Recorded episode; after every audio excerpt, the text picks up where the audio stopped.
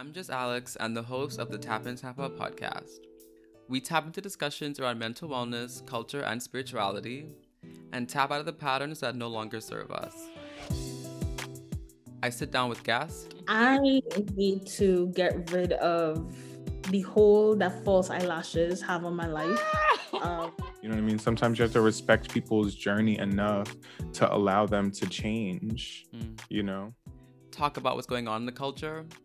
Um, get your blankets, um, get your tea. Actually, no, because I'm bringing the tea. I'm just here for a good time. because I think sometimes we pursue a journey of mindfulness or even spirituality with the intention of, you know, being better people, and that's not a crime.